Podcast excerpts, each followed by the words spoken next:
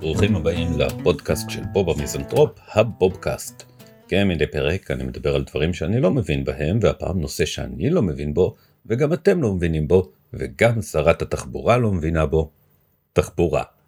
מדי פרק אני פותח באזהרת טריגר, או כמו שקראו לזה לפני המצאת הטריגר, כסת"ח, אזהרת טריגר. הפרק הבא לא מכיל מידע פוגעני, אם אתם מוצאים את עצמכם נפגעים ממנו, משהו לא בסדר איתכם. בואו נתחיל.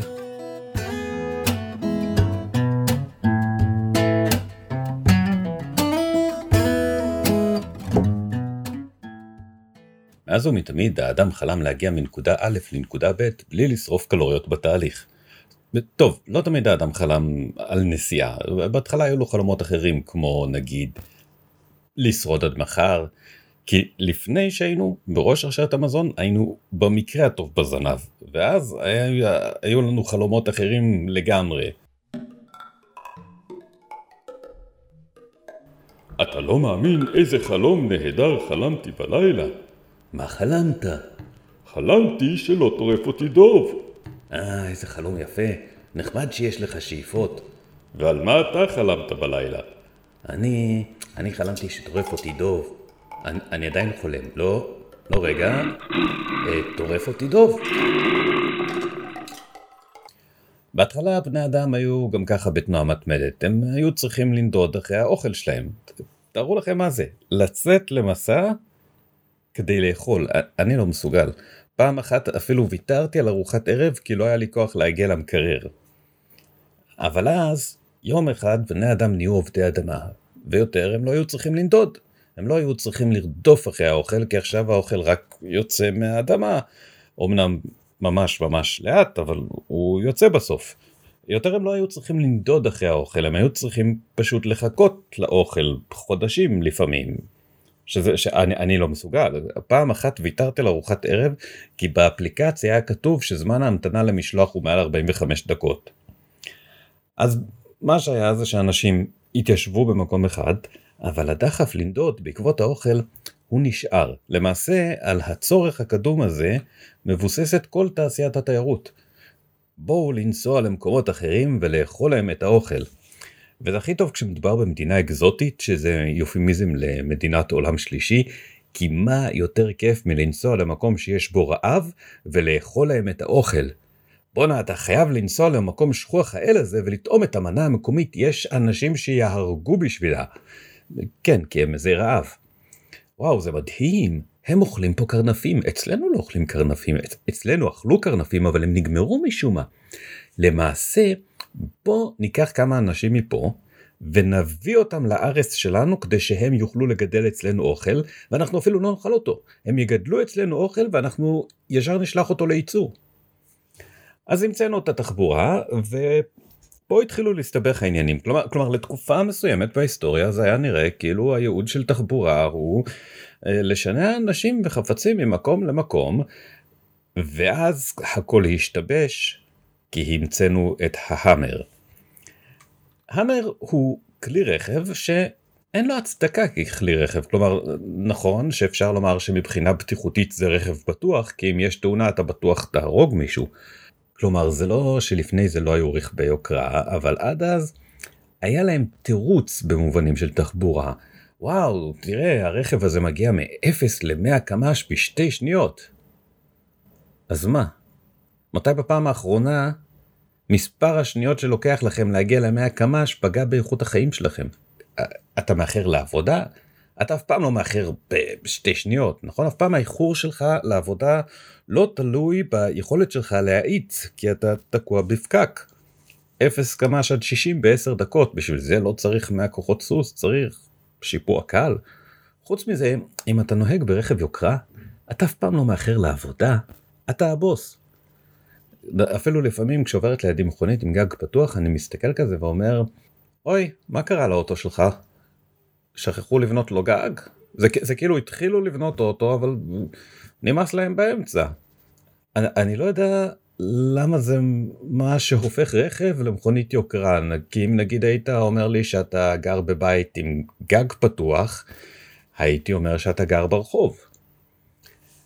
אבל העניין הוא שעד שיצא המר כל הרכבים האלה שיצאו הם ניסו איכשהו להיות רכבים. אבל אז יצא ההאמר. ועם האמר אפילו לא ניסו לתת את התחושה שמדובר בכלי רכב, למעשה אם אני זוכר נכון את הפרסום שלהם זה היה משהו כמו נמאס לך להגיע ממקום למקום בכלי רכב?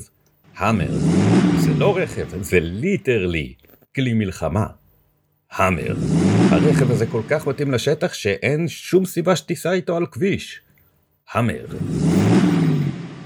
אני רק תוהה איך בן אדם מגיע למצב שהוא קונה האמר כלומר מה אתה קם בוקר אחד וכזה אתה אומר וואי יש לי מיליון שקל פנויים?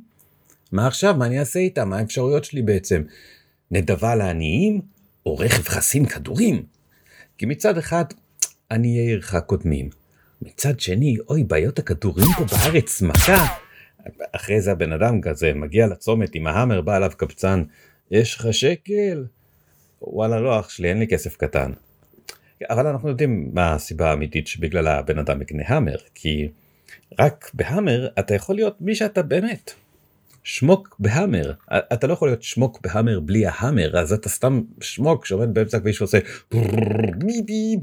זה, זה, זה טיפשי רק עם המר אתה יכול לעצור ליד בחורות ברחוב ולהגיד הלו בובה רוצה סיבוב.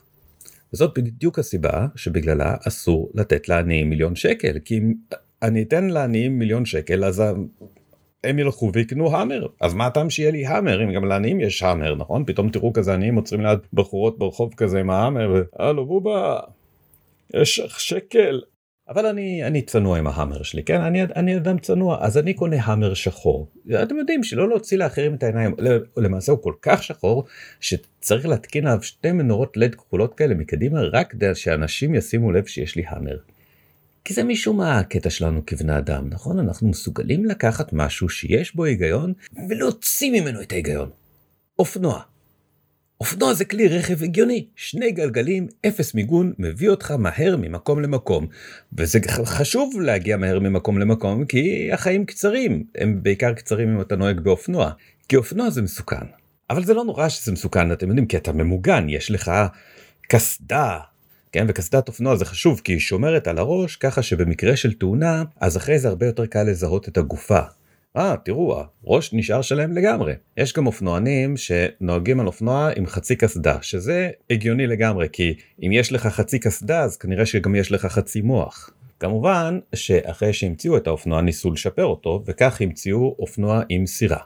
היי hey, האופנוע לא יציב ואני לא יכול לקחת איתי עוד אנשים זה ממש גרוע אז בואו נוסיף לו חבית עם גלגל והופ לפני רגע היה לך אופנוע מגניב ועכשיו יש לך אוטו מצ'וקמק. נראה לי אבל שהשטות הזאת של אופנועים עם סירה הסתיימה נכון? כאילו סוף סוף הבנו שלחבר לאופנוע סירה זה הגיוני כמו לחבר לאופנוע סירה. וכמובן שלא נשכח את ילדת האהבה של אופנוע וסירה שהיא אופנוע ים. שבניגוד לאופנוע שמביא אותך לכל מקום והוא מאוד מסוכן, אופנוע ים זה בכלל לא מסוכן כי אתה מוקף בים וזה גם לא מביא אותך לשום מקום כי אתה מוקף בים. מה שמוביל אותי לקטגוריה נוספת של כלי תחבורה מיותרים, אוניות וכלי שיט. סליחה, אני, אני פשוט קורא את זה, לא, לא התכוונתי לומר כלי שיט, אלא כלי, לא, כן, כלי שיט. כן, זה, זה נכון. כלומר, ספינות שמביאות לנו דברים ממקומות רחוקים, זה סבבה. אבל ממתי שיט הפך לבילוי לגיטימי? אנשים יוצאים לקרוז שזה שזה כאילו לטוס לחו"ל ואז ברגע האחרון המטוס עושה יוטרן ומחזיר אותך הביתה. אה, איך הדבר הזה כיף? היי, hey, בחופשה הקרובה הזמנתי לנו חדרים במלון שאי אפשר לצאת ממנו כל החופשה. הזמנת לנו חופשה בכלא? לא, הזמנתי לנו חופשה בקרוז. יהיו שם אה, חדרים שקוראים להם תאים ומפלס של עשרה מטרים לחלץ בו עצמות. אה שיט, אני הזמנתי לנו חופשה לכלא. מה שמאוד מאפיין תחבורה זה שהיא תמיד מביאה איתה תרבות. נגיד איך שהמטוס נוחת ישר כל הנוסעים מוחאים כפיים לטייס. עכשיו אם אני הייתי טייס הייתי נעלב. מה אתם מופתעים שהצלחתי? מה זה מחיאות כפיים? מה זה הבעת חוסר האמון הזה? אולי גם תקראו הגומל על הדרך. אבל מצידנו שהטייס יעלה, מה, מה תעשה עכשיו? כבר ביצעת נחיתה, מה, מה אתה יכול לעשות? אבל הטייס בכל זאת נעלב. אז זהו, עכשיו פרינציפ, שעה אתם תעמדו במעבר. שעתיים כדי לטוס 5,000 קילומטר ועוד חצי שעה כדי להגיע בנסיעה לשער 6. נגיע לשער 6, שם ניפרד מדיילי האוויר וימתינו לנו דיילי הקרקע. וצריך דיילי קרקע כי המטוס אולי כבר נחת אבל הטיסה משום מה עדיין לא הסתיימה כי גם פה יש דיילים משום מה. זה... דיילים עלק, ניסיתם פעם לבקש מדייל קרקע בוטנים? הם מתכוונים עכשיו להקרין סרט על נהלי בטיחות במקרה של אסון קרקעי? בעצם ההבדל בין דיילי קרקע לדיילי אוויר הוא שאלה עובדים באוויר ואלה לא דיילים. אתם נותני שירות, אתם לא יותר דיילים מדיילות בסופר פארם. ואגב אם יש דיילי קרקע שמאזינים במקרה לפודקאסט שלי ואולי קצת נעלבו מהחלק האחרון אני רק רוצה שתדעו שאתם אה, בעצם אחוז מאוד קטן מאוכלוסייה ואני יכול להסתכן בלאבד את הרייטינג שלכם זה אין לי בעיה עם זה. מה לעשות שבלי תרבות בני אדם לא מסוגלים לבצע אפילו פעולות פשוטות של להגיע ממקום למקום. וזה חשוב לטובת התקשורת האנושית שתהיה את התרבות הזאת נגיד בעצם מעט מאוד אנשים יודעים שלצפצופים בכביש יש צפצופים שונים יש להם משמעויות שונות וכדאי לדעת לפענח אותן. אני אתן לכם דוגמה. נגיד כשמישהי נות, נותנת גז ברמזור ונכבה לאוטו אז זה שמאחוריה עשוי לעשות לה שפירושו האם אפשר לסייע לך אולי את זקוקה לכבלים? או מצב אחר כשמישהו מסביר לנהג שברכב לידו איך להגיע ממקום מסוים למקום אחר, אז מגיע מאחוריו רכב והוא עשוי לעשות שפירושו אם אינך מתקשה במתן הוראות הרשנה לי להסביר לו אני מכיר היטב את האזור. או סיטואציה מוכרת לכולנו כשמישהו עוצר בתמרור עצור אה, כי צריך לעצור בתמרור עצור לפעמים הנהג שמגיע מאחוריו יכול לעשות לו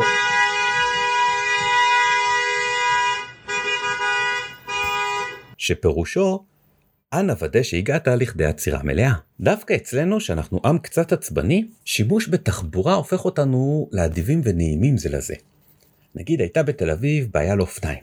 עיריית תל אביב פתרה את הבעיה של האופניים, נכון? הקצאת שבילים מיוחדים לרוכבי אופניים, זה מה שעשו. אה, בעצם הם לוקחים חלק במדרכה שהולכי רגל פחות משתמשים בו, נגיד עמוד, ומציירים קווים קטנים כאלה משני הצדדים שלו וזהו זה שביל אופניים ואפילו יש ציור של אופניים אבל אין עליהם רוכב הוא נכנס בשלט לפני 50 מטר.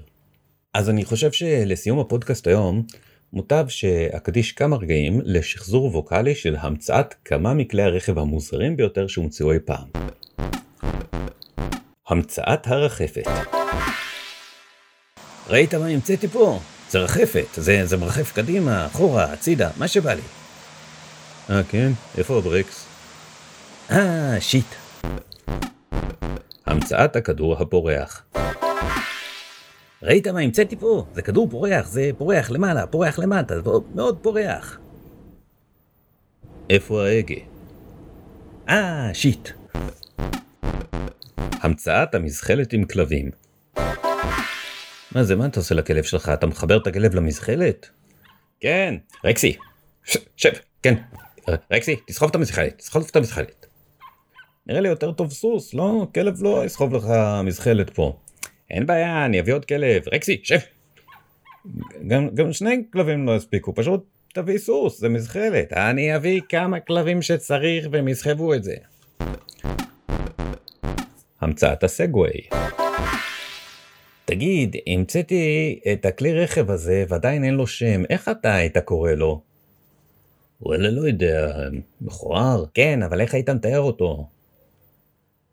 אם הייתי צריך לתאר אותו, זה כמו קרוקס, אבל בכלי רכב.